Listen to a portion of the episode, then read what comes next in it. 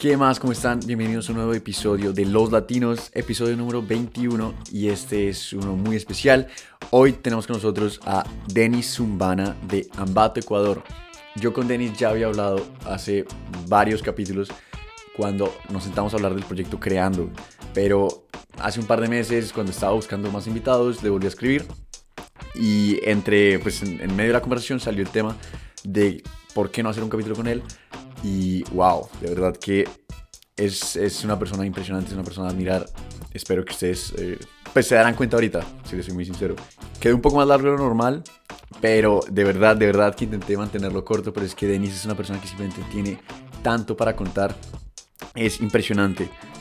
Hablamos de todo, o sea, él es una persona muy joven, pero a pesar de eso, yo, pues si se puede decir, yo consideraría que es una persona exitosa o tal vez, mejor dicho, una, una persona que va como por un camino exitoso y hablamos un poco de dónde viene esto, o sea, de la infancia, cómo fue criado, de dónde viene esa curiosidad tan metida en él que, que simplemente admiro y esa motivación de siempre demostrar que él es capaz de hacer las cosas. Es un enamorado de aprender vainas nuevas todo el tiempo, cosa que también es espectacular y lo demuestra cuando habla. Y sí, la verdad, eh, simplemente voy a dejar que él, que, él, que él les demuestre todas estas cosas. Como les dije, es un poquito largo, entonces les, si, si quieren no lo tienen que oír todo de una sentada, pueden oírlo de 20 minuticos aquí, 20 minuticos allá, pero de verdad, de verdad que les recomiendo que lo oigan. Voy a intentar mantener los capítulos un poco más cortos, eh, porque siento que se me han estado alargando un poco. Pero bueno, no siendo más, den la bienvenida a Denis Zumbana.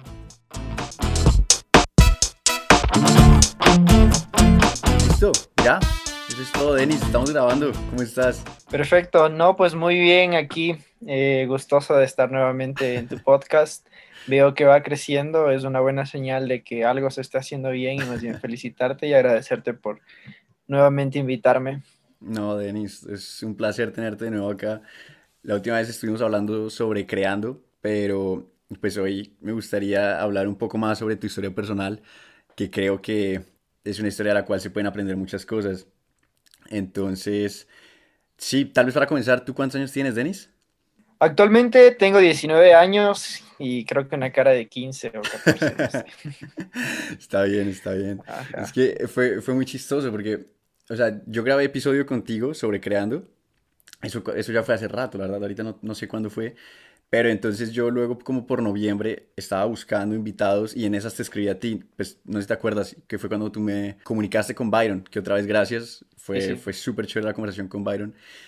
Y en esas no me acuerdo por qué salió el tema y me di cuenta de que tú eres también un invitado súper chévere y no sé por qué no, no se me había pasado por la cabeza, Denis. Entonces, de verdad, qué bueno tenerte acá. No sé, no sé por dónde empezar, o sea, ¿qué te parece si por el principio Así fácil. Yo vi una, una de tus charlas TED y en una de esas charlas tú comentabas que el divorcio de tus padres fue algo que de pequeño te marcó mucho y entre otras te hizo la persona que eres hoy. No sé, me gustaría, me gustaría preguntarte cómo, cómo, fue, cómo fue eso para ti. O sea, porque creo que una experiencia así, o sea, muchas personas se hubieran dejado ganar de algo así, pero tú pues dijiste que eso te hizo una persona libre. Oye, qué, qué, qué buena, qué, qué, buena, qué buena, qué buen resumen en sí, o sea, no, no lo había visto de esa manera, pero sí, o sea, en, en pocas, eh, bueno, vamos, empecemos, ¿no? Básicamente un divorcio afecta a una familia, eh, ya sea de un estatus alto, bajo, medio, lo que sea, o sea, siempre claro. te afecta.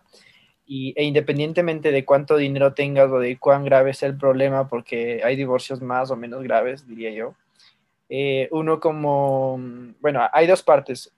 Como padres deberían eh, ayudarte con esa parte de, ok, necesitas eh, inteligencia emocional para superar esto. Y dos, uno como hijo también debe, debe, debe abrirse un poquito a, a poder escuchar, a poder practicar, porque al final eh, son situaciones que escapan de las manos, ¿no? Claro. Es básicamente como, como apostar y no saber qué va a pasar con tu dinero, con lo que estás apostándole en ese momento. Y bueno, esto ya básicamente en resumido, eh, a mí me afectó bastante, porque desde que tengo memoria, habían pocos momentos, creo que tengo pocos momentos eh, felices de mis padres juntos y yo incluyéndome en, este, en, estos momentos de recordatorio, ¿no? Pero cuando yo ya iba creciendo, me daba cuenta de que rayos, o sea, toda la gente tenía sus familias funcionales, que iban bien y cosas por el estilo. Entonces, eso me hizo entender como que hay algo que en mí no estaba bien. ¿Ya? Eh, y eso básicamente eh, es darme cuenta de que todos tenían algo estable, todos iban bien, todos en la escuela hablaban de papá, mamá y cosas por el estilo, y uno era como que o papá o mamá, o en este caso que fue muy radical de mi parte y que hoy eh, más que arrepentirme pienso que estuvo mal, y es que yo me distancié radicalmente de mi madre, o sea, al punto de decirle, no, yo no tengo mamá, o sea, eh, es algo que en realidad nunca, nunca había hablado, ni siquiera en un TED Talks ni, en un podcast, pero... Eh, por ejemplo, yo iba a una reunión familiar y me decían mis tías, mis primos, mis familiares, oye, ¿y tu mamá cómo está? Y yo como que, no, yo no tengo mamá. Wow. Entonces, imagínate, es, es, algo grave y yo creo que, creo que lo entienden, entienden más de este punto las personas que tienen a, su madre o están pegados a sus padres o, tienen una familia funcional que incluso los que no lo tienen. Porque imagínate, no sé, bueno, cómo sea tu relación, Andy, con, tus, con tu madre, pero en este caso es como decirte, no, es que Andy no tiene mamá. O sea, fuerte. Claro, claro, claro. Entonces, me separé de mi madre como cinco años. Mi madre era una persona que en esa época que yo, que, te hablo de la separación, estaba estudiando en la universidad, eh, administración de empresas. Cuando pasa todo esto, pues yo me distancio, en teoría sufro hasta una especie de secuestro, que fue algo muy heavy. Wow, ok. Y bueno, cuando ya pasa eso, o sea, era básicamente mm, un par de personas peleándose por, el resultado del amor, diría yo, no sé si no fue amor o así. Pero bueno, eh, digamos que fue, fue, fue eso, ¿no? Mis padres se peleaban básicamente por tenerme y bueno, el afectado a la final terminé siendo yo. Pero date cuenta, o sea, fue, fue, fue muy radical este punto de vista que yo tomé, sinceramente. Y, y hoy me arrepiento, me arrepiento. Pero ¿qué, ¿Qué, qué sacaste de, de, de, esa situación? Porque al final, al final tú te volviste una persona, una persona, pues bueno, tienes 19 años, pero yo creo que me atrevería a decir que una persona exitosa, o sea, saliste adelante, superaste esa situación. ¿Qué crees que fue como el factor clave en, en eso, en todo eso? Pues te cuento, o sea, eh, el factor clave, como bueno, y el resumen lo diste tú, básicamente el divorcio de mis padres a mí me hizo libre porque bueno, yo ya después de esta parte tan radical donde decía no tengo mamá, yo pa, eh, me voy a vivir con mi padre, eh, hubo esta especie de secuestro que tuve, eh, o sea, yo, yo, lo llamo secuestro porque me llevaron a la fuerza y a la final estuve desaparecido y la ley generalmente siempre da a la que, o sea, para que te quedes a vivir con, con la madre, ¿no? Y ah, yo sencillamente no, que, no yo, yo, no quería vivir con mi mamá, o sea, soy, soy, soy sincero, yo no quería vivir con mi madre, no porque sea una mala persona, sino que eh, uno en la inocencia de niño simplemente quería estar con mi padre y eso era todo. ¿ok? Pero bueno, yo creo que esa fue la primera decisión difícil que tomé y de esto pude sacar que nosotros somos el resultado de las, de las decisiones difíciles que tomamos, más que de las decisiones fáciles, de las difíciles. Y en este caso ayudó mucho vivir con mi padre, sí, Em, pero uno al final termina dándose cuenta que hay, mucho tiempo que recuperar. Y también diría que los, las, las, escuelas, los colegios hacen muy mal en el hecho de tratar a todos por igual cuando a la final somos vidas distintas, ¿no? Y por ejemplo, a mí me afectó bastante el tema de cuando decía eh, en, en, el colegio, pongan una oración de, una oración a la, una, una, oración a la mamá. o como que hoy es el día de la, hoy es el día de la madre. Eh, exacto, exacto, así, haga una carta a su madre. Y yo recuerdo que algunas veces decía como que, no, pues yo no tengo mamá, ¿por qué voy a hacer eso? Ajá, muy radical esa parte de, de, mí. Y, por ejemplo, e, es una de las cosas que yo creo que en términos de educación se deberían cambiar, porque al final somos vidas distintas, mentes distintas, momentos distintos, y sin duda eh, uno debería, bueno, adaptarse y acoplarse porque no a veces no queda de otro tampoco, ¿no? Claro. Entonces creo que una de las cosas que saqué después de, de, haberme alargado un poquito es que uno debe ser un camaleón, debe saberse adaptar. Y de hecho, Charles Darwin decía de que eh, las, las, especies que más, eh, las especies que sobreviven al cambio son las que más rápido se adaptan a esto, ¿no? Claro, claro. Uy, no, qué chévere. Pues ahorita, ahorita la, la pandemia demostró eso, ¿no? Nos tocó, nos tocó adaptarnos para sobrevivir. Y pues en, en, cierta, de cierta forma, pues tú tuviste que pasar por algo muy parecido a una, a una edad muy temprana. Otra cosa, otra cosa que yo noté, me, pues me vi, me vi, creo que son dos charlas TED que tú tienes. Sí, son Por cierto, me, me, gustaron, me gustaron mucho, eh, aunque ya fueron, ya fueron hace rato. Pero me llamó mucho la atención tu seguridad. De verdad que eso me pareció una cosa espectacular. Como la forma, la forma en la que en la que tú confías en tus habilidades autodidactas, en la que tú estás dispuesto a pararte frente al que sea y decirle yo soy capaz de hacerlo. Eso, eso de dónde viene? Eso, eso viene de mi padre. ¿En serio? Yo, para mí es una persona que, que, admiro mucho. Pero bueno, a ver, entendamos que básicamente yo crezco sin mi madre, tuve esa especie de vacío emocional y uno cuando crece con estas falencias, una de las cosas que debe aprender primero es reconocer lo que en uno está mal, psicológicamente. O sea, yo, yo te diría que si alguien está escuchando esto y quiere empezar a emprender, debería hacerse un análisis primero de, ok, ¿qué, qué vacío tengo yo? Si piensas que no hay ningún vacío, hágale, pues, empiece a, a tratar de hacer algo más. Claro. Pero si no, hay que empezar a curar primero esa parte porque si no vas a ver entornos de la sociedad que de pronto tú no tienes o que te faltan y te van a doler, te van a doler mucho y uno debe ver primero, o sea, yo te digo, este, este, este, este análisis interno es muy importante. Y cuando este análisis interno mío estaba en proceso, mi padre me dice como que, Denis, tú no le tienes que tener miedo a nadie. Respeto sí, pero miedo jamás. Y más ahora, y más ahora que eres un niño, donde alguien te puede decir, ah, qué tierno, ah, qué chévere, ah, mira, ese niño, qué, qué, qué, qué, inocente, o sea, porque cuando tú eres niño, básicamente te ven de esa manera, ¿no? O sea, puedes, puedes haber roto, claro. roto un celular, de pronto te hablan, pero, o sea, si, si nos ponemos a ver, el, el, efecto negativo no es tan grande, o sea, es diminuto, porque al final luego niño. la gente se acuerda y es un niño, ajá. Claro. Entonces yo, yo, yo, les diría, no sé si algún padre, si algún niño, si algún joven o alguna persona que tiene hermanos está viendo esto, les diría, motívenlos desde el punto de vista que vale la pena hacer algo cuando eres niño porque básicamente nadie te va a criticar y más bien todos te van a admirar. Claro. Entonces mi papá me decía, haz las cosas porque es distinto que yo teniendo 40 años agarre y me ponga a hacer un robot versus tú que tienes 5, 8, 10, 11 años, porque la gente va a decir, ah, qué chévere. Claro. ¿Sí? Y, entonces, okay. de ahí viene. Y, pero entonces, pues yo, yo ahorita me, me, me pongo pues en los zapatos de mi yo niño chiquito. Tal vez para mí tal, la, las opiniones que más me, me, sí, por las que más me veía afectado tal vez eran las de los otros niños, por así decirlo. Eso también, eso, eso, cómo, lo, eso cómo lo viste tú o cómo, cómo lo enfrentabas.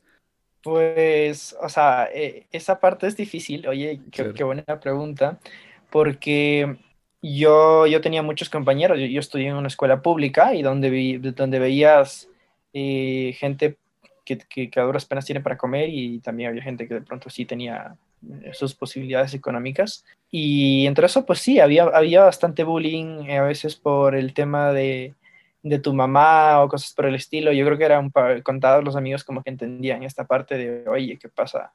¿Qué pasó con tu mamá o alguna situación? Porque, a ver, eh, Andy, o sea, te voy a contar una parte que, que, es bastante fuerte, pero que no sé, okay. o sea, yo creo que vale la pena. Eh, básicamente yo cuando, yo cuando estaba en, en, la escuela, mi madre venía a verme y yo hacía un mega relajo por no irme con ella.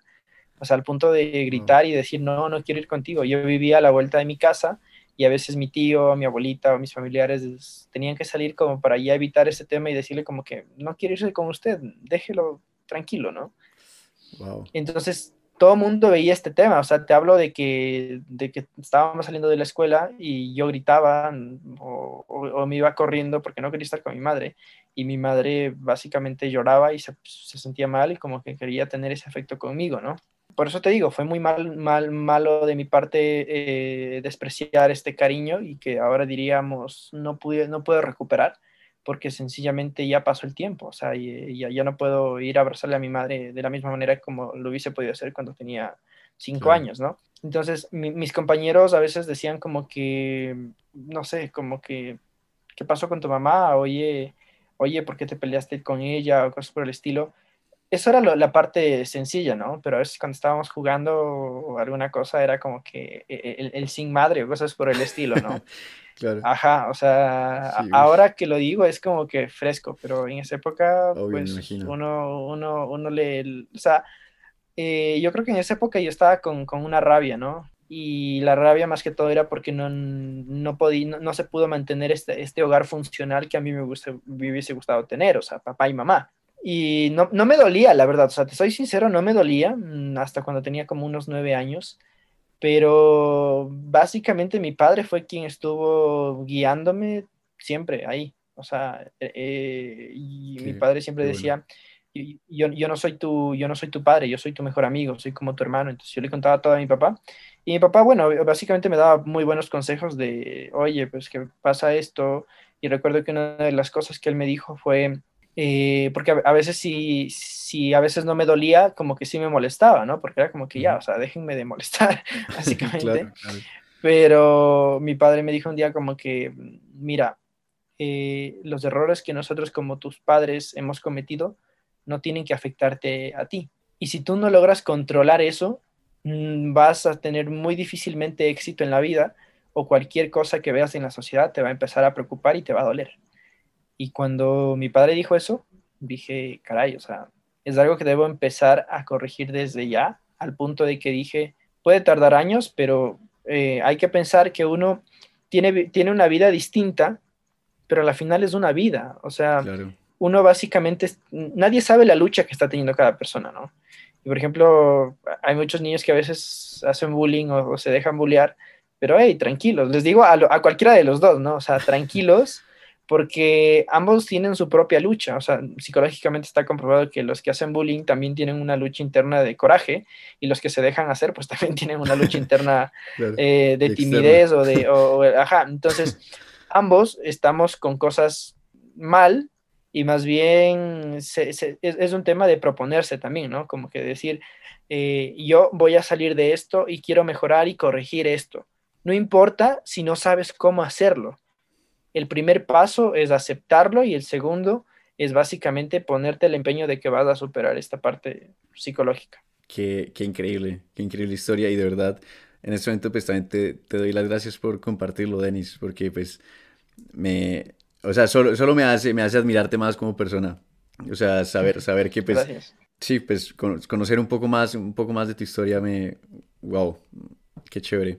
Eh, sí, yo la verdad después de esto no sé, no sé para dónde seguir. O sea, tal vez te cambiaría un poquito más de tema y, y te, o sea, tú entonces, pues como contabas, estuviste, fuiste mucho más cercano a tu papá creciendo. ¿Él, él fue el que, te, el que te llevó a la robótica o tú cómo llegaste a la robótica? Y bueno, eh, en, en, un inicio, cuando todo el mundo veía que estaba en eso, pensaban que mi padre era ingeniero electrónico en sistemas o alguna cosa, pero ajá. Pero no, mi padre es ingeniero, ingeniero agrónomo, no tiene nada que ver con lo mío. Pero bueno, yo creo que partiendo desde el inicio y, retrocediendo un poco en este tema que estábamos hablando de, de la ruptura de mis padres y todo, eh, cuando mi padre me da estos consejos de, oye, tienes que salir adelante, tranquilo, debes superar lo que pasó, porque si no va a ser difícil que las cosas avancen, o sea, me metí eso, interioricé esa parte en mí. Y una de las cosas que ayudan es mantener la mente ocupada, ¿no? Entonces, yo básicamente empiezo a buscar de todo y hacer de todo. Entonces, fui mariachi, estuve en una escuela de fútbol, estuve en básquet Sí, tenía como, como, como 10 años, 9 años, no recuerdo. Qué buena. Y, te cuento que, quedé en cuarto lugar de un concurso, ¿no? ¿Qué? ¿Y, qué? ¿Era como cantar o la trompeta o qué era?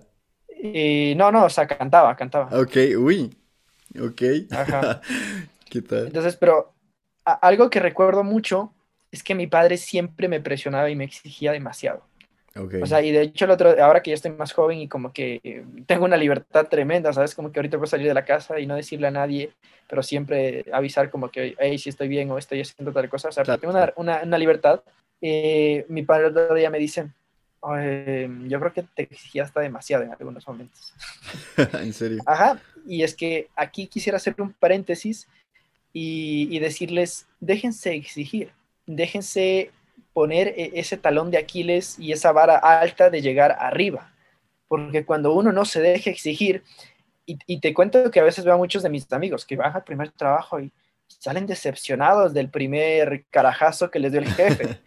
o, de, o del primer mal cliente que, que, vino, o sea, tú sabes, hay buenos clientes y malos clientes, Y, y, salen asustados del, del, primer mal cliente que les fue mandando a, a, volar por no sé dónde, ¿no? Entonces, es parte de esa inteligencia emocional también de dejarse presionar por nuestros padres. Y si no tienen padres que, que los presionen, está muy mal. O sea, presionense ustedes mismos.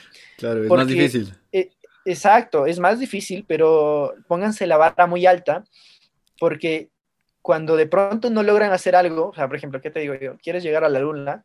Quizás no llegues a la luna, pero mínimo vas a ser ingeniero aeroespacial, ¿me entiendes? Claro, claro, claro. O sea, vas a estar por encima del promedio del resto de las cosas que estás haciendo.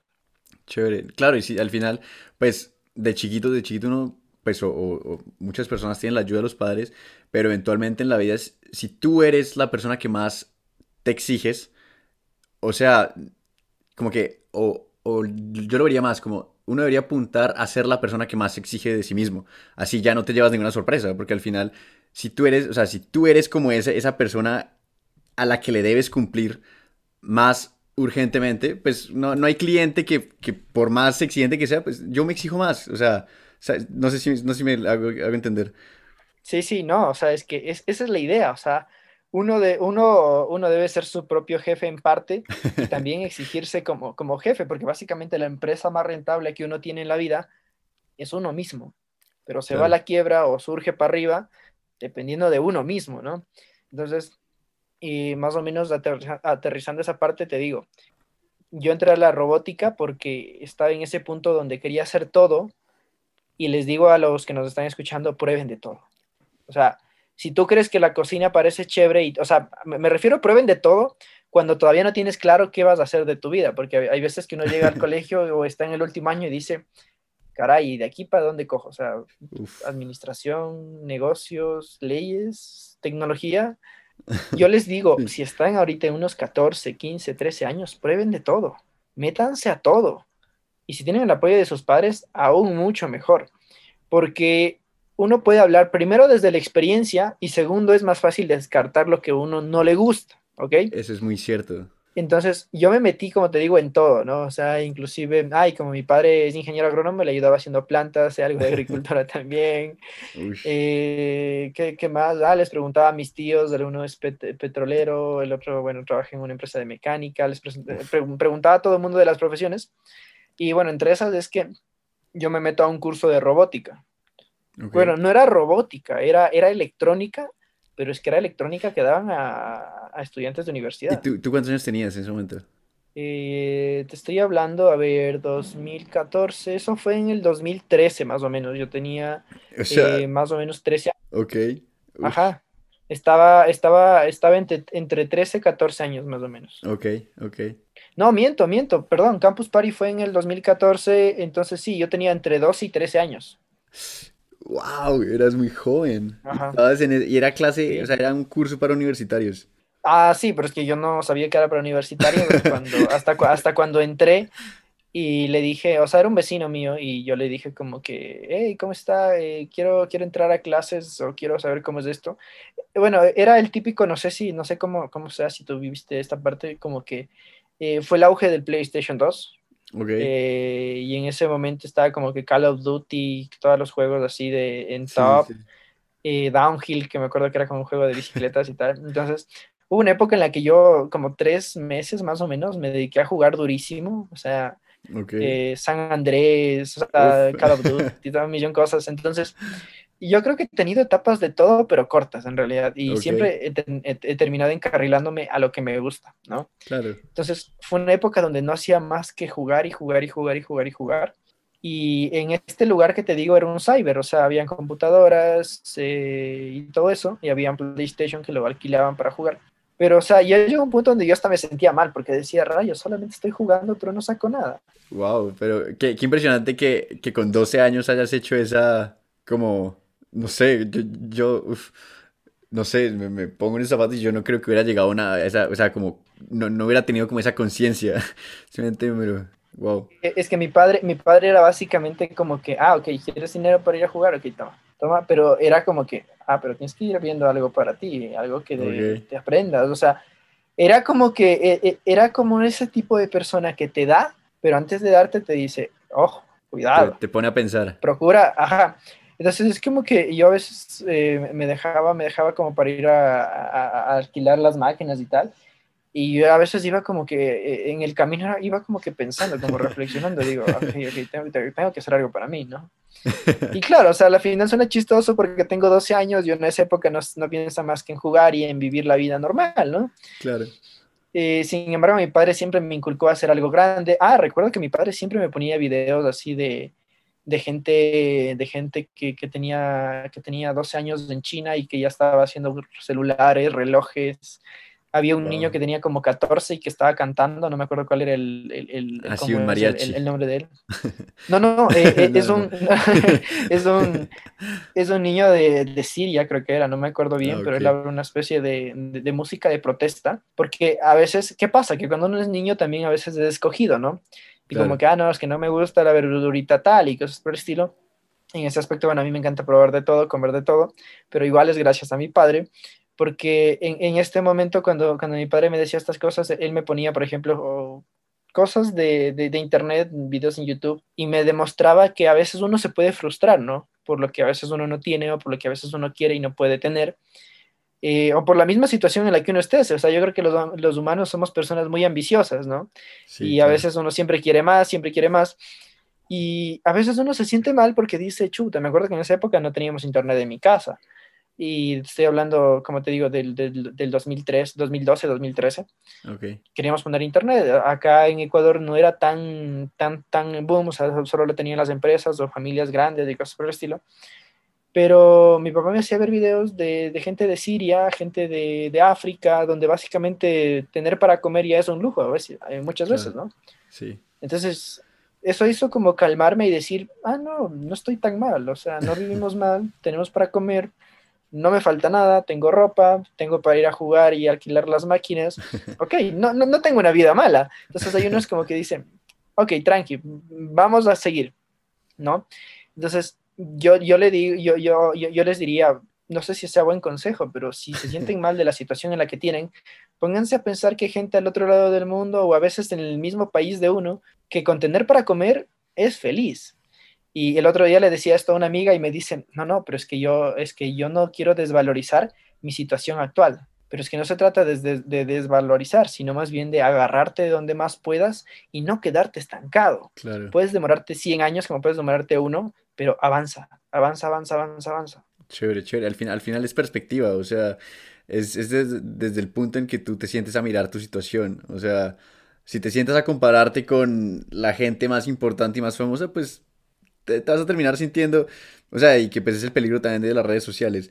Pero en cambio, pues, a ver, de vez en cuando sí sirve ponerse en perspectiva, tal, o sea, incluso, no sé, ese, ese, ese ejercicio que hacía tu papá también, pues, interesante.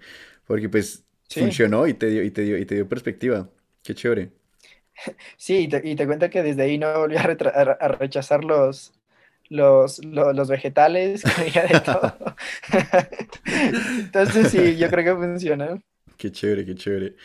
Entonces, y entonces la robótica, que, que ese curso, ese curso tú entraste ahí con 12 años y era, y los demás eran gente de veintitantos, y, o sea, ¿con qué cara entraste? Eh, o sea, bueno, yo entro, bueno, ya era como cliente fijo de ahí, porque como te digo, yo alquilaba máquinas, computadoras okay. de PlayStation como para jugar y tal. Entonces le digo al señor que yo sabía que era el dueño, le digo, ah, ¿cómo está? ¿Sabe que quiero, eh, quiero ver sobre las clases de electrónica?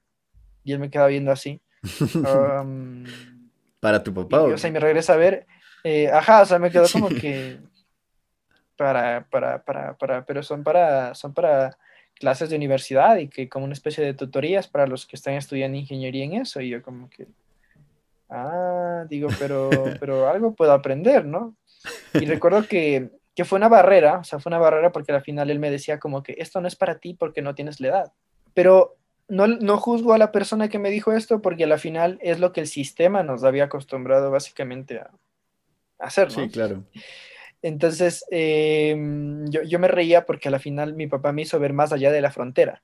O sea, porque si hablamos de Ecuador, de Latinoamérica, uno, uno hace una cosa aquí wow, y, pero en realidad en el mundo es como que normal, ¿no? Sí, alguien ya lo hizo. Entonces, exacto, entonces y yo cuando el señor me ponía barreras, yo decía, pero caray, señor, pero, pero en China hay niños que hacen relojes a los cinco años, ¿y cómo usted no me deja, cómo, cómo usted no me deja entrar al, al, curso de electrónica? O sea, yo me reía en sí, ¿no? Sí, o sea, sí. para mí eran, eran chistosos de estos ejercicios de darme cuenta que mucha gente a mi alrededor estaba muy retrasada en perspectiva futura, ¿no? Uh -huh. Entonces, eh, yo le digo, bueno, pues mmm, yo quiero aprender y por lo menos ver qué hacen porque estoy muy aburrido en mi casa. Mm, imagino que si le pago puedo entrar a las clases, ¿no? Entonces el señor dijo como que, ah, claro, y me cobró como 5 dólares la hora de clase y a la final aprendí y creo que hasta él se dio cuenta que sí vale la pena enseñarle a niños porque sí aprenden. Ahí aprendí a, a encender un foco, un, un LED, los chiquitos así. Y cuando uno ve eso, se emociona mucho porque siente que estás, uno siente que estás básicamente como haciendo que algo funcione, ade además de lo que uno hace, ¿no? Y yo, yo, yo, lo llamo como que darle vida a algo que no es tuyo, sin necesidad de tener un hijo. Qué buena. wow, ok. Tú, tú, ahorita, tú ahorita, creo que por alguna historia que pusiste, tú entraste a una universidad, a la University of the People. ¿Algo así? ¿O tú, sí. tú que estás, a, a, qué te dedicas en este momento? Más bien, hagamos la pregunta así. Bueno, ahorita, ahorita estoy, bueno, soy, estoy trabajando con, con Byron y entonces, con Byron Agila del... Sí, estoy, estoy haciendo páginas web, eh, damos una especie de consultorías de, de, de, estrategias digitales para varias marcas, en lo que incluye desde marketing hasta lo que es páginas web y cosas por el estilo. Eh, aparte, soy fotógrafo, eh, hago sesiones de fotos cuando me sale algún contrato. Eh, de ahí pues tengo un, una tienda de comercio electrónico donde hago dropshipping, estamos sí. implementando algunas cosas. Eh, y ahí, ¿qué más? O sea, hago Uber Driver, soy Uber Driver.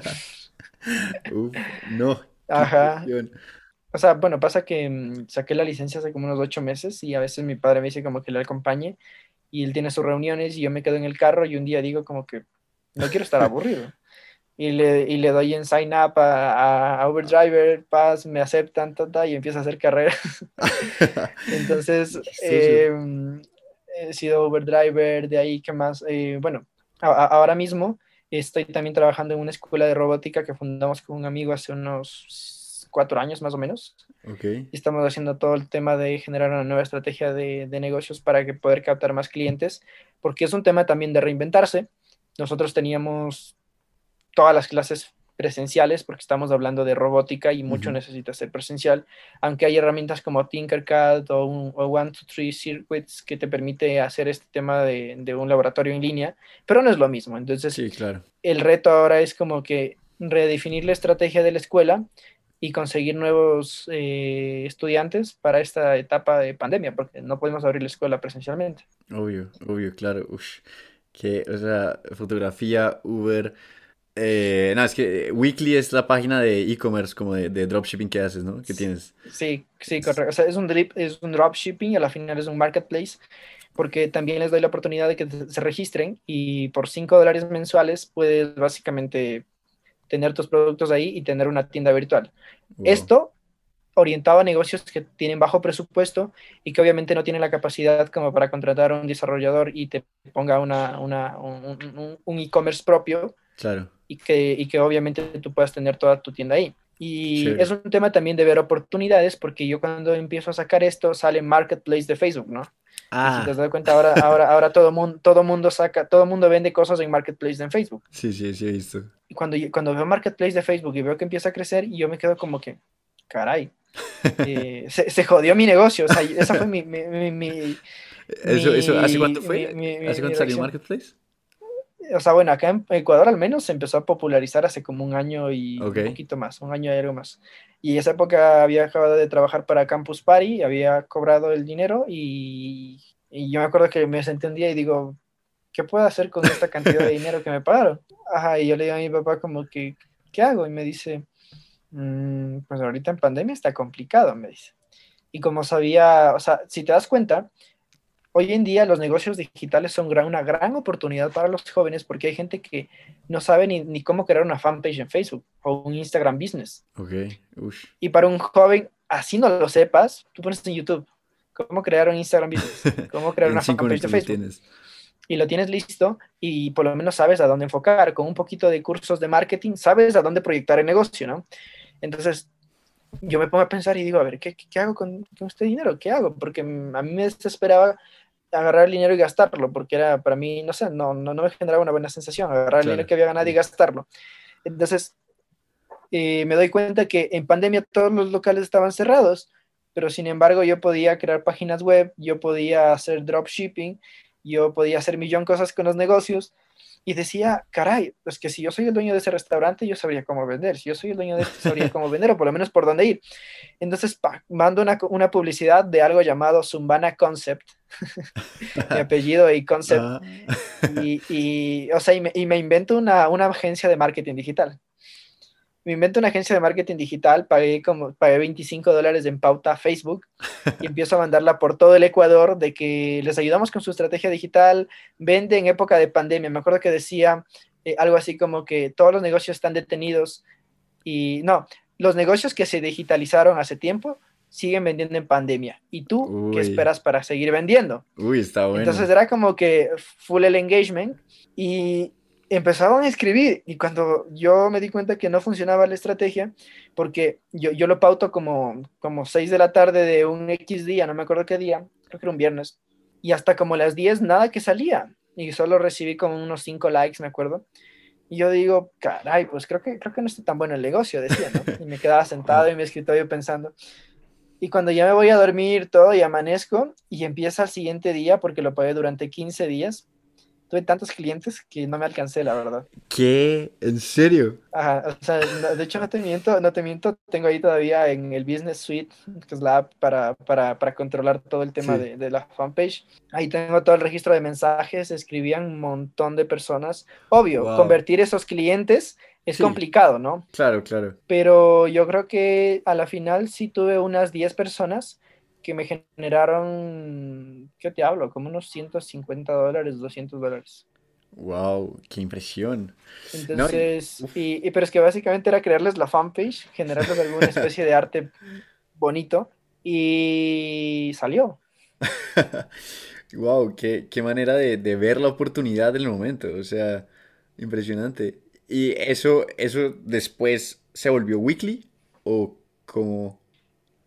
Claro, o sea, e- e- esto, esto da, el, esto da el, el- la patadita a lo, a lo que continúa, que es weekly, ¿no? Porque, bueno, básicamente te hablo de que me di cuenta que varios negocios eh, básicamente no podían vender o a veces perdías tiempo, por ejemplo. Tú no puedes estar en la cocina haciendo el plato estrella de tu negocio y a la vez estando respondiendo, no sé, los, los mensajes Sí, en tu claro. celular o, o generando stories para Instagram o alguna cosa.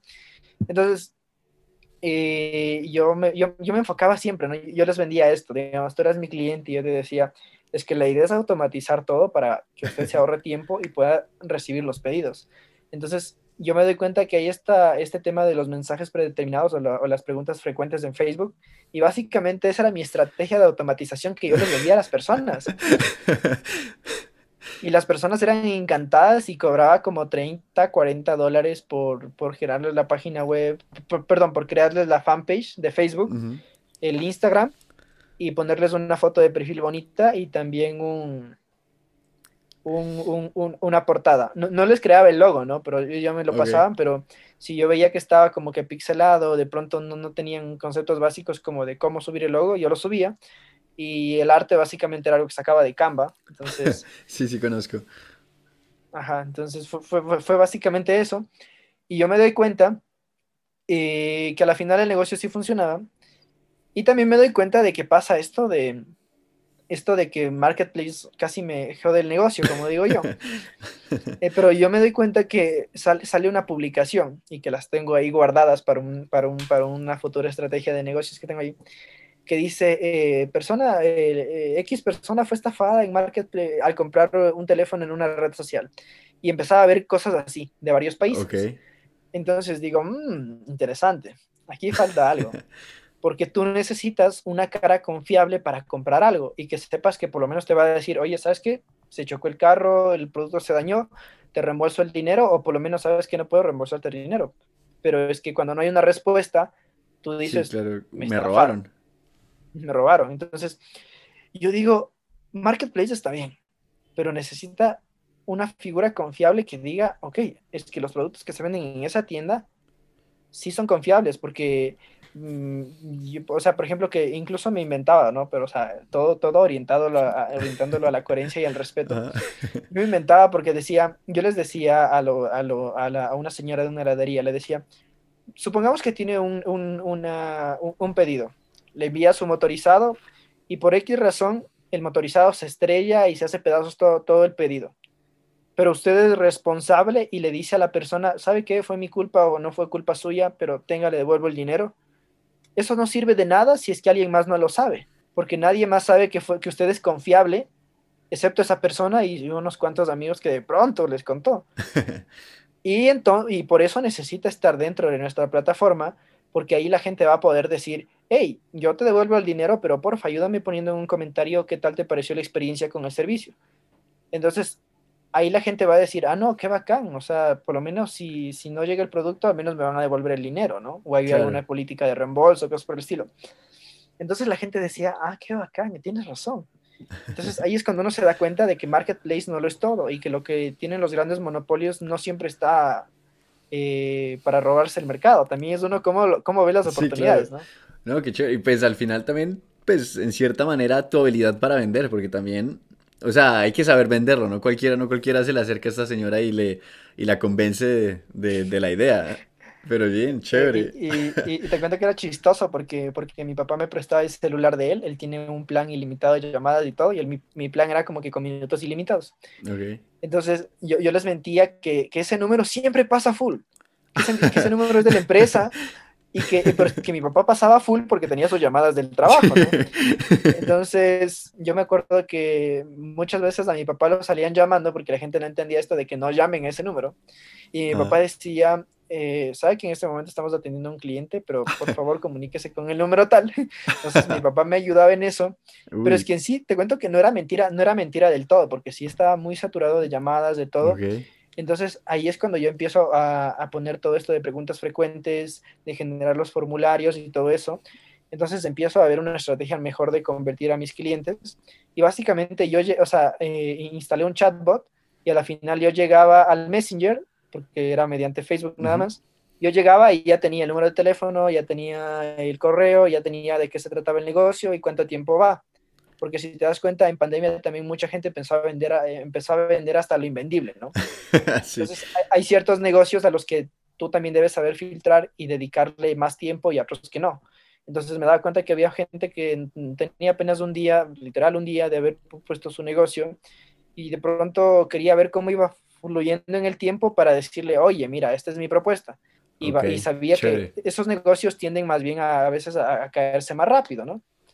Entonces yo iba filtrando y todo eso y a la final eh, tengo todavía por ahí varios clientes que todavía usan las estrategias que les puse y, y, ayudó bastante porque me pongo a pensar y digo, Facebook está bien, pero necesitamos un lugar donde, donde alguien pueda dar la cara y sepa que, que te van a reembolsar el dinero o el producto así va a llegar. Entonces cojo todo el dinero que había ganado en Campus Party y lo meto en comprar el servidor, en comprar el dominio, en comprar un DNS, un DNS premium. Como, o sea, a mí te cuento que me frustraba en cierta parte hacer diseño, o sea, muchos querían que les haga fotos, pero, perdón, que les haga eh, artes para sus negocios, pero a mí me frustraba, o sea, no, no, o sea, no, no, me gustaba, la verdad, no me gusta mucho, no me gusta mucho hacerlo, pero, pero, pero, siento que últimamente lo estoy disfrutando más y me está gustando más. Y yo contrato a un amigo y le digo, mira, te voy a pagar 20 dólares y necesito esto, esto, esto. Y le, y le hago sacar la línea gráfica de Weekly. Salió un desastre. y dije, caray, tengo que hacerlo yo mismo. Perdí 20 dólares, aparte tenía que yo mismo hacerlo y empiezo a sacarlo. Entonces, empiezo a sacarlo desde mi punto de vista, con mis ideas y todo eso. Y me doy cuenta que la única persona que podía hacerlo en ese momento era yo, porque solo yo tenía claro la marca. Qué chévere. Entonces, yo les, yo les, yo les recomiendo a los emprendedores que por favor, o sea, vean este, este tema de, de emprender como algo donde ustedes deben establecerlo todo. Es decir, generen una guía de estilos, una guía de marca, un brand book, y que a partir de eso vayan contratando diseñadores o vayan contratando gente que les ayude, porque si no, nadie va a entender la esencia de la marca. Y te digo esto porque básicamente eh, yo tenía muchos clientes y estos clientes muchas veces no sabían ni qué colores usar o cuál era el eslogan, porque a veces, a veces el eslogan era comida rica y a veces era comida fuera de lo común, entonces uno se queda como que, a ver, ¿qué rayos es? Eh, entonces uno, uno se confunde y uno como diseñador o como la persona que está ayudándote solamente hace lo que visualmente puede ver por afuera, no por dentro, que es lo que tú entiendes de tu marca. Claro, claro, claro, qué, qué, qué, buen consejo. Al final el único que sabe lo que estás pensando y entiende tus ideas eres tú. Qué chévere. Eh, incluso si, si, si, no tienen, eh, no, tiene, no saben diseñar o algo, así sea un Word, coge un Word y pone ahí como que valores de la marca, identidad, qué colores nos gustan, qué colores te identificas así no sepas el, el, tono de color exacto, pero por lo menos que ya sepas que es del azul, el rojo, el tal, o sea, algo así. Claro, chévere, chévere. Y, y cuál es tu eslogan o bajo qué argumento piensas vender. Y ahí puedes contratar a alguien que te ayude. O sea, incluso si tienes presupuesto, debería funcionar así. Porque muchas veces tenemos clientes de páginas web y a veces ni ellos saben qué colores usar en la marca o cosas por el estilo y a veces no le presenta algo, pero va desalineado con lo que uno tiene en mente. Claro, qué chévere. Con, con tantas cosas que haces, ¿Tú cómo decides a qué dedicarle tiempo? Eh, caray, extendiendo el día laboral hasta las 3 de la mañana muchas veces. Tus días tienen 30 horas. Sí, o sea, de hecho yo, yo digo que sería fenomenal que existan más horas en este, en este punto de, de, de, mi vida, porque en realidad estoy, estoy apasionado por aprender y por no dejar de aprender. Y creo que es una de las cosas que a ustedes como jóvenes que nos están escuchando les recomiendo, nunca dejen de aprender. Este mundo está lleno de oportunidades e inclusive lo que yo hice, pueden hacerlo alguno que está escuchando este podcast. Puede generarse una especie de mini agencia digital de marketing y si seguiste un par de cursos y más o menos sabes cómo mover la parte esta, te garantizo que te va a ir bien. ¿Por qué te va a ir bien? O sea, porque aquí tú dirás, pero es que yo no sé muchas cosas, pero ¿por qué me va a ir bien? ¿Por qué? Porque de pronto si tu cliente es una persona que ya tiene 40 años, que tiene 50 y, y a duras penas usa WhatsApp y piensa que, que, que, siempre nos están espiando o que hay cosas raras afuera en el universo, me refiero a este tipo de gente que a veces eh, nos, nos timan con, con, información falsa o que básicamente no, no, sabe cómo funciona la red, ¿no? Entonces, esta persona si se pone a hacer lo que tú le, le vas a hacer, tú por el momento en el que naciste, por los conocimientos que tienes y por lo que estás acostumbrado a ver, siempre vas a hacer un mejor trabajo. Y ya cuando esté el trabajo en marcha, vas a ir evolucionando, porque eso digo, o sea, debes ir evolucionando porque yo también me di cuenta que cuando tuve el primer cliente me faltó muchas cosas en cómo explicaba el tema, en cómo los abordaba y, yo iba notando todo. Tengo un mapa completo de cómo es la experiencia de usuarios respecto a cómo compran en comida, en heladerías, en supermercados, en tecnología, todo eso. Y ahora todo eso está plasmado básicamente en lo que es Weekly y se, se va orientado a ayudar a emprendedores a vender productos y a conectar con, con el mercado. Claro, no, qué chévere. No, es que, es que todavía, no entiendo cómo haces para, o sea, fotógrafo, robótica. ¿Todavía te dedicas a la robótica? Ah, bueno, pues tienes tu, tienes tu, tu eh, academia. Sí, Sí, a, a, ratos, a ratos cuando, cuando no hay quien de una X clase, yo, yo, yo reemplazo esa parte. Eh, Pero sí, o sea, ahora que lo mencionas, son varias cosas. Creando Weekly Universidad, o sea, ah, sí, creando. Sí. creando. o sea, de verdad, de verdad que es una cosa impresionante. Ahorita, ahorita tú mencionaste pues, que tú eres un apasionado para emprender. ¿Hay algo, hay algo que, que no hayas aprendido pero que te encantaría aprender? Eh, sí, desarrollo de aplicaciones. Eh, porque básicamente vemos aquí una analogía bastante interesante. Cuando estuve en el colegio, yo, o sea, hay una parte grandísima aún que no te he contado y no sé cuánto vaya a demorar el podcast. Pero mira, te cuento que e, e, en breve, en breve. Yo estaba estudiando en un colegio aquí en, en, Ambato, que es donde yo nací. Me pasé a un colegio técnico porque yo veía que en un colegio técnico tú puedes aprender lo que a mí me gusta, ¿no? O sea, robótica, alguna cosa de electrónica y cosas así.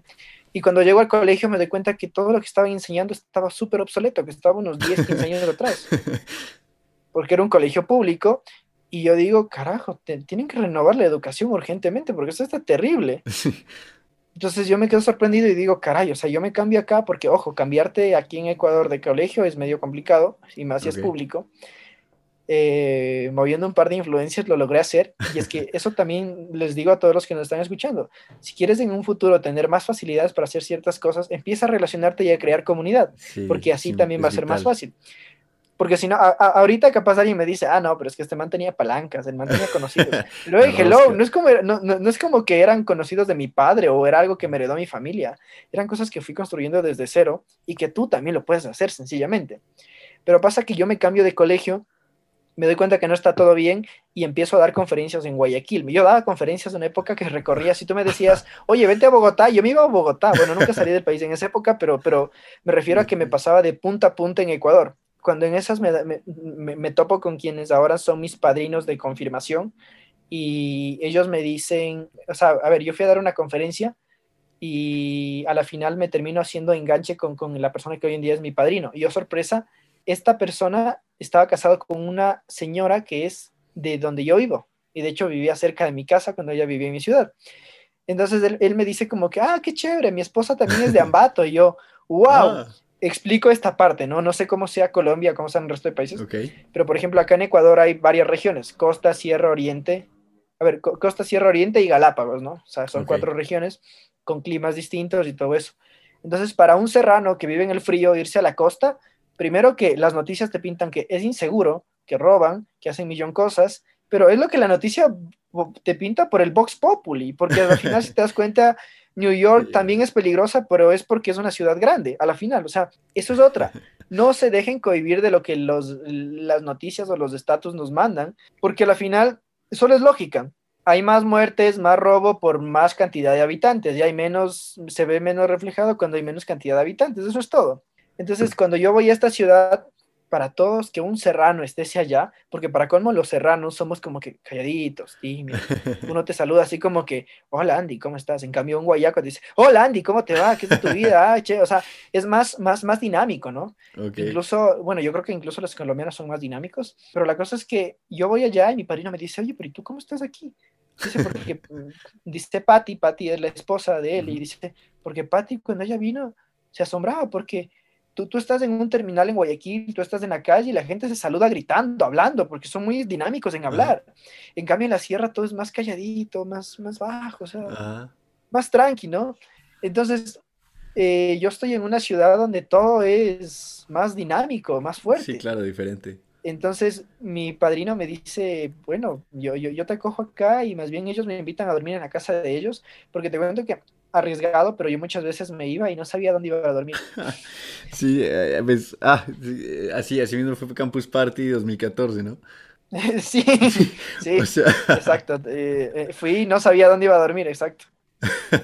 y entonces llegas y te ofrecen dónde dormir. Sí, o sea, me, me ofrecen dónde dormir y yo me quedo con ellos. Para colmo, mi padrino había sido antes director distrital de educación, o sea, el que controlaba más o menos, tenía a su cargo todos los distritos, todos los colegios y cosas así, privados y públicos.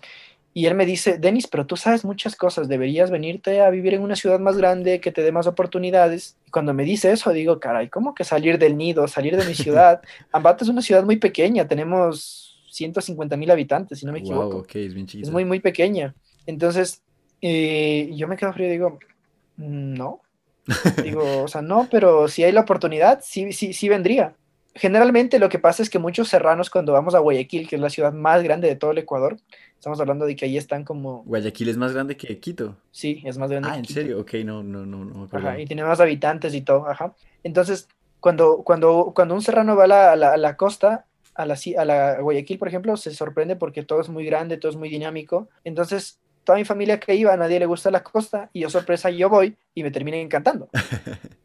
Entonces yo regreso a Ambato y le digo a mi papá, papi, mm, ¿qué le parece si, si alguien me beca en Guayaquil, en un colegio privado, y me dan chance de dar clases de robótica y también de estudiar? Y mi papá se queda, ¿cómo? Tenía 15 años, o sea, es chistoso porque muchos cuando nos peleamos con nuestros padres, yo creo que a veces, yo nunca lo dije la verdad, pero escuchaba a muchos amigos que a veces se pelean y dicen, me voy a ir de la casa o alguna vaina, ¿no? Sí, sí, sí. Pero es que yo sí me terminé yendo, prácticamente me terminé yendo. Pero, uy, wow. Claro, o sea, no, no, no, fue no, fue, no fue tan rápido todo, todo el tema, o sea, fue, fue un proceso, te cuento, porque, o sea, mira, es que eso es un tema también de ser estratégico, ¿no? Yo daba conferencias en los colegios de robótica para motivar a los estudiantes y cuando ya estábamos dentro, mis padrinos me ayudaban y se encargaban de hablar con los rectores para decir, oigan, ¿y no les gustaría tener este niño aquí estudiando con ustedes? Entonces los del colegio decían como que, pues sí, porque a la final tenía concursos de robótica ganados y todo ese tema, entonces eso te digo, es un tema de saber también cómo entrar y llegar a la gente. Sí, claro. ¿No? Wow, vital. Y a la final me terminan becando, me terminan becando eh, en, un, colegio que se llama Lemas, es el colegio donde yo me gradué, era un colegio nuevo, apenas cumplió este año 11 años de haberse, de haberse fundado. Wow, en es un colegio nuevo, sí, pero a ver, o sea, aquí hay otro paréntesis y te pongo a pensar, te doy la oportunidad de, de, meterte a, a, una empresa, vamos a hacer la comparación con una empresa. Ok, ok te doy la oportunidad de meterte a una empresa que es grande, que ya está súper desarrollada y que tiene capital, o te doy la oportunidad de meterte a una empresa donde es nueva, un startup así pero tiene buen crecimiento, una especie de startup, tiene capital, está creciendo y está escuchando a la gente. ¿Por cuál te decides? Sí, no, pues, o sea, claramente depende, depende de mis intereses, pero, pero pues yo principalmente estoy interesado en donde más voy a, a participar, donde más voy a aprender que pues es, es, la chiquita, el startup. Te cuento que ese fue mi dilema en esa época. Tenía, tenía dos colegios, uh, habían otros, pero no los tomé tanto en cuenta y tampoco me tomaron en cuenta a mí. Entonces, pero, pero había, exacto, había un colegio, un colegio que es muy grande, ya tiene como 70 años de fundación, está en Quito y está en Guayaquil, manda estudiantes de, extranjera, de intercambio y cosas por el estilo, o sea, ya es muy grande y todo. El problema es que yo me di cuenta que ya iba a entrar e iba a ser una hormiguita más pese a que nadie hacía lo que yo hacía, pero iba a ser una hormiguita más. Y en cambio acá iba a ser la persona que literalmente lo iba a mover todo. Entonces me pongo a pensar y digo, no, me voy por lemas. y al final el, dueño de 15 años, ajá. Y, yo diseña, yo, yo, yo decidiendo mi futuro como, como todo un empresario, ¿no? Eso es lo que me impresiona, como que desde siempre, desde siempre has tenido como una, una conciencia sobre las oportunidades y sobre como una, una, una, sí, como siempre, siempre has como tenido mucha estrategia y has sido muy consciente de tus decisiones, cosa que, pues yo creo que, yo creo que la mayoría de personas se vuelven realmente conscientes de sus decisiones como mucho más tarde en la vida y no con 15, o sea, con 15 años yo creo que yo, yo hacía y decía unas babosadas muy grandes, o sea, pero, o sea, me, me impresiona mucho que, que, la tuvieras tan clara desde, desde casi que desde siempre, o sea, qué impresión. O sea, bueno, sí, y, es un tema también de saberte rodear de personas que te aporten a esto, ¿no? O sea, y, yo, siempre he sido, he sido, he sido consciente de que, o sea, yo tengo varias frases que, que, básicamente me gusta usar y que son como que mi legado de vida. Una es, bueno, hacer las cosas simple, pero hacerlas bien, porque la simplicidad es mejor que la complejidad, es más entendible y es más viable y cosas por el estilo. Pero también la otra es, es lo que, bueno, es media cliché que muchos, muchos eh, speakers dicen, pero es básicamente esto de, eh, eres el promedio de las cinco personas con las que más te juntas, ah, ¿no? Sí, sí, la he oído. Entonces, en realidad, yo desde niño me veías juntándome con mucho, mucho, mucho adulto. Y adulto que tenían empresas. O sea, a veces mi papá me llevaba a sus recorridos porque en esa época mi papá vendía pollos. Eh, o sea, siempre le ha estado dedicado a su rama, vendía plantas, vendía pollos, o sea, todo era en camino de él. Pero yo siempre veía el tema de empresa y yo a veces iba a los locales y tú me veías todo chiquito, bueno, tampoco soy tan alto, mido apenas unos 60, pero a la final yo todo, todo niño ahí de 7 años y me ponía a conversar con los dueños de los locales, decía, ay, ¿esto cuánto cuesta? ¿Y esto cómo se vende? ¿Y para qué sirve? O sea, yo desde esa edad era como que viendo negocio, viendo cómo funciona, por qué está en sacos, por qué no está en sacos. Entonces es un tema también de siempre ser curioso, de ver qué está a tu alrededor y a la final eh, sirvió mucho porque cuando yo llego a, Guayaquil, eh, no, era el, no era la persona pagada, era una persona dinámica que también estaba encajando en esa sociedad tan dinámica como lo es Guayaquil. Entonces, eh, de hecho, cuando estuve allá, vine ganando muchos concursos, lideré varias iniciativas y yo creo que básicamente vencimos el miedo de lo que es estar en algo nuevo, porque cuando yo daba clases de robótica, yo era estudiante a la final. sí. Era chistoso porque en la mañana me veían como estudiante y en la tarde era el profe. Entonces, eh, cuando, íbamos, cuando, íbamos, a, ajá, cuando íbamos a dar, cuando íbamos a concursos, llegó un punto que, vamos, mi colegio no era muy grande, ahora ya es más grande, tiene dos sedes y ha crecido brutal, pero esos primeros años, yo estudié cuatro años ahí, ese, ese primer año, vamos al primer concurso de robótica y vamos a un colegio que es grandísimo, que tiene piscina, que tiene club de tenis, que tiene, o sea, tiene un millón de cosas, ¿no? Entonces era un colegio muy caro, tanta cosa, o sea, costaba como el triple de que lo que costaba el mío, tanto, tanta, tanta, tanto asunto ahí. Y mis alumnos llegan y se quedan así, wow, yo quiero estudiar aquí. Entonces, yo, yo, los veía, ¿no? Que entre ellos, eh, entre ellos, entre ellos como que se molestaban y decían, wow, aquí hasta el perro lada de una manera distinta, o sea, te reían, ¿no? Y, yo también como que me, me, me, mofaba un poquito con ellos y yo lo veía bien hasta cierto punto, cuando vamos al concurso y dicen, uy, no, dices que aquí ellos tienen tanto tiempo porque ya eran estudiantes que habían ido a, a Estados Unidos a concursar en, en un tema que los saca Lego, para concursos de robótica, habían ido a Europa, o sea, estaban en todo lado. Y nosotros éramos la primera vez que íbamos a un concurso. wow. Y todos, todos eran menores a mí. Yo tenía como 16, 17 años. Y empiezan a decirme, Denis, pero es que nos van a ganar. Pero, y, nos van a ganar. Tú eras profesor, o sea, tú eras... Sí. O sea, pasa que había, había, había una profesora que le, que le pusieron a trabajar conmigo, pero es que el, el, que tenía experiencia en eso, o sea, y no es por presumir, pero o sea, no, no, claro, tenía experiencia en concursos, en concursos de robótica era yo, porque ella nunca había estado en un concurso de robótica ni sabía cómo funcionaba. Incluso yo tenía más experiencia que los mismos profesores de la escuela que lo habían auspiciado y ayudé en ciertas cosas para que se pueda mover el concurso. Entonces fue chistoso porque los colegios que, bueno, yo digo, me rechazaron, porque cuando pedí beca, algunos también dijeron como que no, pero ¿y por qué le tenemos que dar beca a él? ¿O por qué nos debería interesar? Porque hay, hay gente que te acepta y hay gente que no. Uno como joven debe estar consciente de eso, de que no siempre te van a decir que sí. O sea, y el que aprende a, a, a, lidiar con el no, con el tajante no, porque hay unos que te dicen como que no, es que no podemos, pero hay gente que te dice como que, pero ¿y por qué? Sí. Entonces uno como, como joven se siente como que, caray, perdona, perdona, o sea, pero no, no se sientas mal.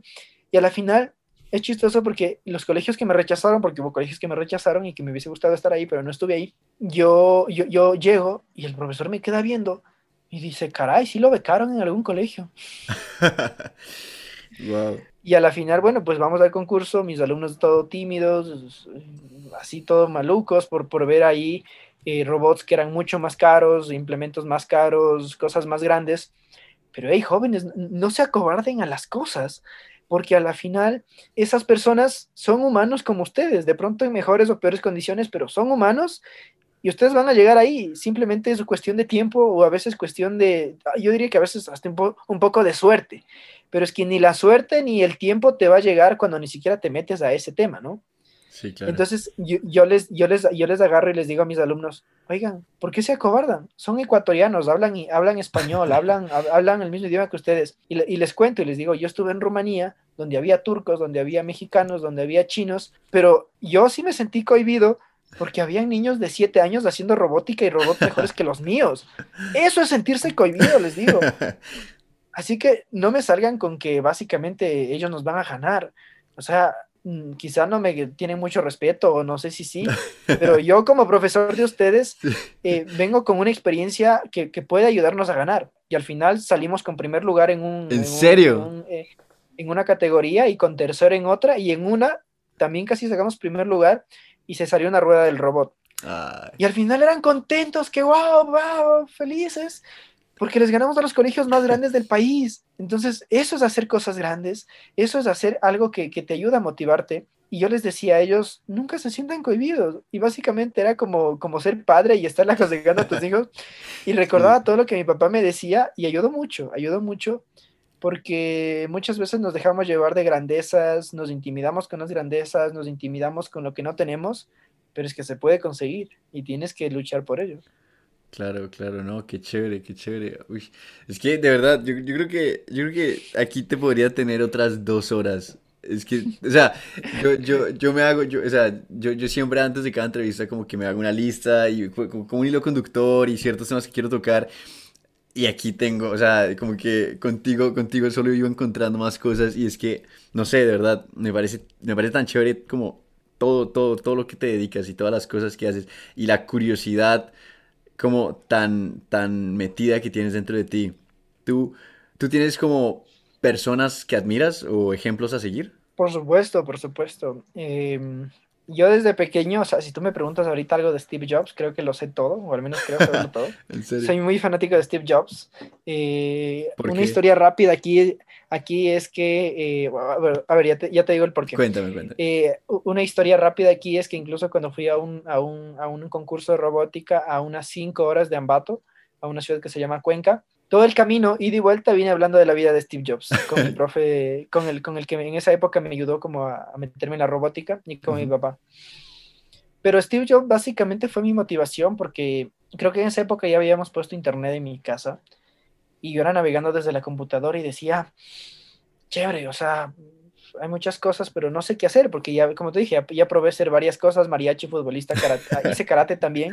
Wow. Eh, o sea, hice, hice un millón cosas y a la final digo, no sé, o sea, ¿qué hago?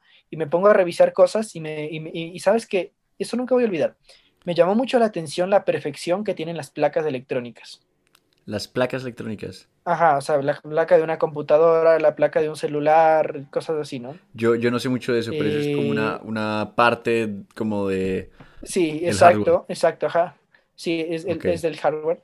Eh, o sea, es básicamente la placa, la, la, circuitería donde está conectado todo y, cuando yo veo eso, digo, wow, impresionante, yo, yo, yo, quiero, yo quiero aprender a hacer eso.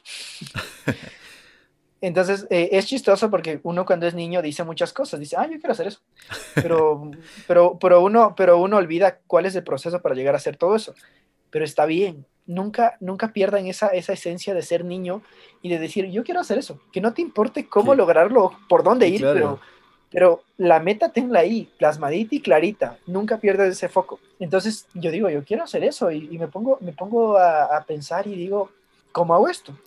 Y ahí es que yo me voy al curso de electrónica, ¿no?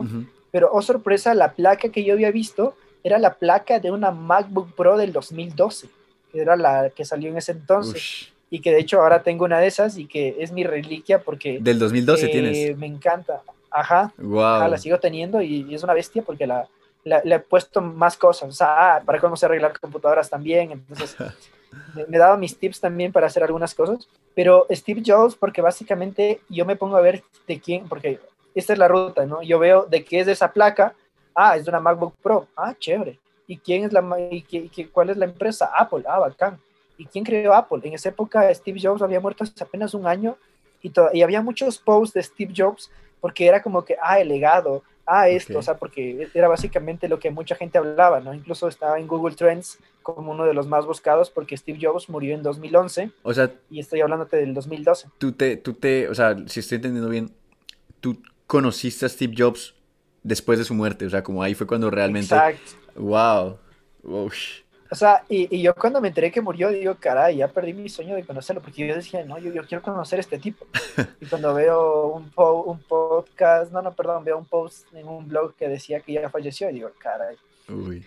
Entonces, ah, incluso en esa época estaba tan obsesionado que le mandé a Steve Bosnia como 10 correos diciéndole, ah, oye, hago robots, oye, quiero aprender electrónica, oye, yo soy de Ecuador, oye, deberías venir por acá, así. Wow, no sé si al rato nos vio, la verdad, porque perdí ese correo, pero, pero, pero encontré, ahí le mandé algunos tweets y cosas por el estilo. Y luego me frustré cuando veo que Steve, que Steve Bosniak estuvo aquí en Ecuador hace como dos años atrás, o un año atrás creo que era. Y digo, caray, estuve tan cerca y tan lejos, o sea, pero me, sorprendió la simplicidad. De hecho, tengo aquí en mi casa, tengo el libro de, no me acuerdo cuál es el, el autor, pero es un libro que compré como hace cinco años, seis años, no recuerdo. Eh, incluso me acuerdo que me escuchaban hablar con tanta emoción de Steve Jobs que mi abuelo un día me dijo, toma, te, ayudo con 20 dólares para que te compres el libro. Y yo iba reuniendo ahí, me compré el libro que es eh, increíblemente simple, la obsesión que ha llevado a Apple al éxito. No me acuerdo, no me acuerdo el, autor, pero yo leo ese libro y ahí hablan básicamente de cuando sacaron la campaña de Think Different y cosas por el estilo. Y desde ahí también empieza mi parte de apasionarme por el marketing, ¿no? Porque es básicamente una pieza clave para vender. Entonces va Steve Jobs eh, y me apasiona mucho lo que él hace, lo que él dice, porque al final si te das cuenta era una persona que técnicamente no sabía muchas cosas, pero que tenía visión, que es una parte muy importante de la vida. Entonces yo le hablaba a mi papá tanto de Steve Jobs y de Steve Wozniak y un día mi papá me dice, oye Denis, pero a ver, tú ¿cuál de los dos quieres ser? Y yo digo, wow, ¿cuál de los dos quiero ser? Y yo le digo a mi papá, yo quiero ser Steve Jobs, no quiero ser Steve Bosniak. Y me dice, ¿por qué? Le digo, porque Steve Bosniak era el que estaba en la cochera fabricando las placas y Steve Jobs era el que se grababa los negocios. Yo quiero cerrar negocios. Y mi papá dice, mm, es buena lógica, pero yo te digo algo mejor. Si quieres algo bueno en la vida, debe ser las dos cosas. Dominar algo de la parte técnica y también saber vender, tener visión de los negocios. Y yo me quedo frío y digo, es verdad. Entonces, desde esa época empecé a construir una vida basada en ser un Steve Bosniak y ser un Steve Jobs que sepa dominar la parte técnica y la parte emocional, mental, ¿no? Claro. Entonces, básicamente, mi vida se resume en eso. Por eso es que eh, me, empiezo a apasionar en varias cosas que me, que me han dado resultados, sí, pero es una búsqueda constante de siempre ver más allá de, lo que existe, ¿no? Entonces, no sé, bueno, yo creo que ya deberíamos ir cerrando porque está súper largo, no, sé cómo tú lo opinas. No te preocupes, no te preocupes. Pero eh, mi, plan aquí a, a, corto plazo es sacar algún, no, no, sé si podcast o algo, pero sacar algo parecido donde se puede hablar de, de estos momentos. Chévere. Porque la idea no es solamente hablarle a los niños, a los jóvenes, sino también a los padres de que el éxito futuro de un joven va de la mano siempre, no, no solo es una persona, porque si te digo ahora mismo que hubiese sido ese mi padre, pues capaz que nada. Claro, claro, claro. Tal vez entonces para cerrar, pues ahí tocaste un poco el tema. que ¿Tú qué sueños o qué metas a largo plazo tienes? Porque estoy seguro que, que tú eres una persona que, que tiene, o sea, con toda la estrategia que has tenido a lo largo de tu vida, pues me imagino que tienes ciertas, ciertos objetivos a los que te gustaría llegar. Eh, bueno, ahora mismo la idea es, mm, bueno, el tema de la universidad, que, que, entré a estudiar en, en, University of the People. Eh, mi sueño siempre fue estudiar en una universidad americana, pero a la final, eh, por el tema de la pandemia y todo, todo el asunto, pues no se dio y, si, y bueno, mucho, hay muchos requisitos que un latino debería cumplir. Y bueno, la idea es acabar la universidad, entre una de las cosas, pero yo creo que sin embargo esa no es mi prioridad más grande, sino más bien mi prioridad más grande es, es crear una comunidad de, de jóvenes que, que, nos ayuden eh, a más jóvenes básicamente, ¿no? Eh, que es una idea que incluso tengo, tengo como de la mano con Byron, porque es básicamente, que es lo que él me decía, que cómo sería el mundo si existieran más personas como tú, Andy, que está buscando hacer algo, que está haciendo un podcast, o gente como yo de pronto, o como Steve Jobs, o como varias personas, ¿no? Entonces, yo te digo, yo, yo no me considero nada inteligente, no soy bueno para las matemáticas, eh, de hecho, muy pocas veces me gustó, pero cuando, cuando hay que hacer algo de robótica relacionado, lo hago muy bien. Y te digo que me pongo a pensar muchas veces, digo, yo sin considerarme tan inteligente, veo que hay muchos niños en, otras circunstancias que son más inteligentes que yo, pero que de pronto no tuvieron las oportunidades que mm, yo me fui encontrando, que me fui creando. Y básicamente la idea es generar esta comunidad para ayudar a más jóvenes a sacar proyectos y que se puedan ir vinculando a experiencias profesionales a corta edad. Es decir, es un error del sistema hoy en día que te piden una experiencia laboral eh, de X cantidad de años cuando apenas acabaste la universidad pero también es un problema de nosotros como jóvenes, porque toda nuestra vida de adolescentes nos, nos la pasamos rumbeando, jugando o haciendo, yo diría, perdonen la palabra ahora mismo, pendejadas. sí, claro. Pero, pero o sea, no, no, solamente le echemos culpa al sistema, porque a veces yo tengo muchos amigos que a veces dicen como que, maldito gobierno, no nos da trabajo, maldito gobierno, no hay esto. Pero también tengo amigos que están trabajando para empresas de Estados Unidos y que están ganando 5 mil dólares y no tienen ni, ni, ni, ni, 25 años. Entonces, la idea es generar eh, un, un, una comunidad así, que rompa estas brechas de, de, de, conocimiento, porque sí se puede cambiar, te cuento. Tengo muchos amigos con los que he hablado y han transformado mm, sus vidas de una manera brutal, pero muchos no sabían cosas como las que ahora tú y yo estamos hablando. Claro. Entonces es un tema también de romperles y de, yo digo yo como de limpiarles, lo, de, limpiarles el, parabrisas y decirles esto hay a futuro. Pero te das cuenta que a la final también es un tema de oportunidades porque eso pasaba de la, esto de la experiencia, de que te piden años de experiencia cuando apenas te gradúas, pasaba en las organizaciones tradicionales. En las organizaciones que ahora son como startups, no necesitas eso. O sea, básicamente si tú sabes programar, sabes hacer alguna cosa, puedes empezar a crecer por ahí también. Pero son cosas que los jóvenes muchos no saben. Sí, claro. Porque en países latinos como los nuestros, la mayoría de personas que, que existen son personas pobres y el otro porcentaje es de clase media. Claro, entonces qué chévere. Ahí hay una gran brecha social que romper. Una, en tema de internet, de conectividad, en tema de accesibilidad, en tema de equipos. Entonces me voy a eso. Wow, es, es, una, es una meta muy, muy, muy impresionante, pero también suena, o sea, suena muy emocionante oírte hablar sobre eso. Qué chévere y, y pues nada, estoy, estoy seguro de que si sigues por donde vas, o sea, sin duda lo vas a lograr, en serio. Entonces, pues Denis, la verdad es que sí, sí, sí nos alargamos un poco. o sea, creo, creo que vamos como hora y media hablando, es la conversación más larga que he tenido hasta ahora. Entonces, pero pues nada, o sea, de verdad, de verdad que me la gocé por completo. O sea, escucharte hablar es una cosa impresionante y pues tu historia, tu historia es una vaina increíble, de verdad. O sea, eres un ejemplo a seguir, así de fácil. Entonces, pues bueno, no, que creo que no queda nada más que decir. Y, me encantaría volver a tenerte en, un próximo capítulo, de verdad.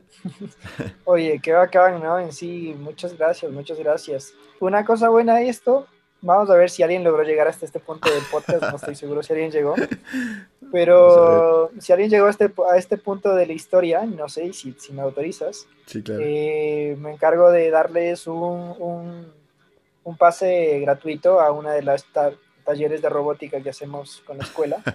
Si alguien, llegó a este punto de la conversación y se enganchó, literal, literal se lo ganó, se lo ganó. Así que contacten, contacten, a Andy para coordinar si es que alguien llegó a este punto de la historia. Vale, vale, no, pues entonces ya saben. Qué buena.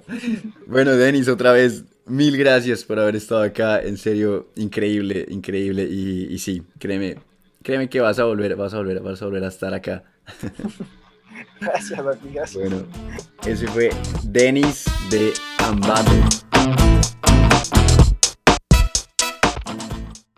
Bueno, el capítulo ya fue muy largo, entonces voy a mantener esto corto. Muchísimas gracias por escuchar. Espero que esta conversación con Denis no necesariamente se te haya pegado algo, pero tal vez te haya puesto a reflexionar un poquito. Y Sí, creo, creo que a Denis se le pueden aprender muchas cosas, muchas cosas. Es una persona muy echada para adelante, es una persona muy berraca, de verdad, es la definición que yo le pondría. Entonces, yo lo admiro mucho.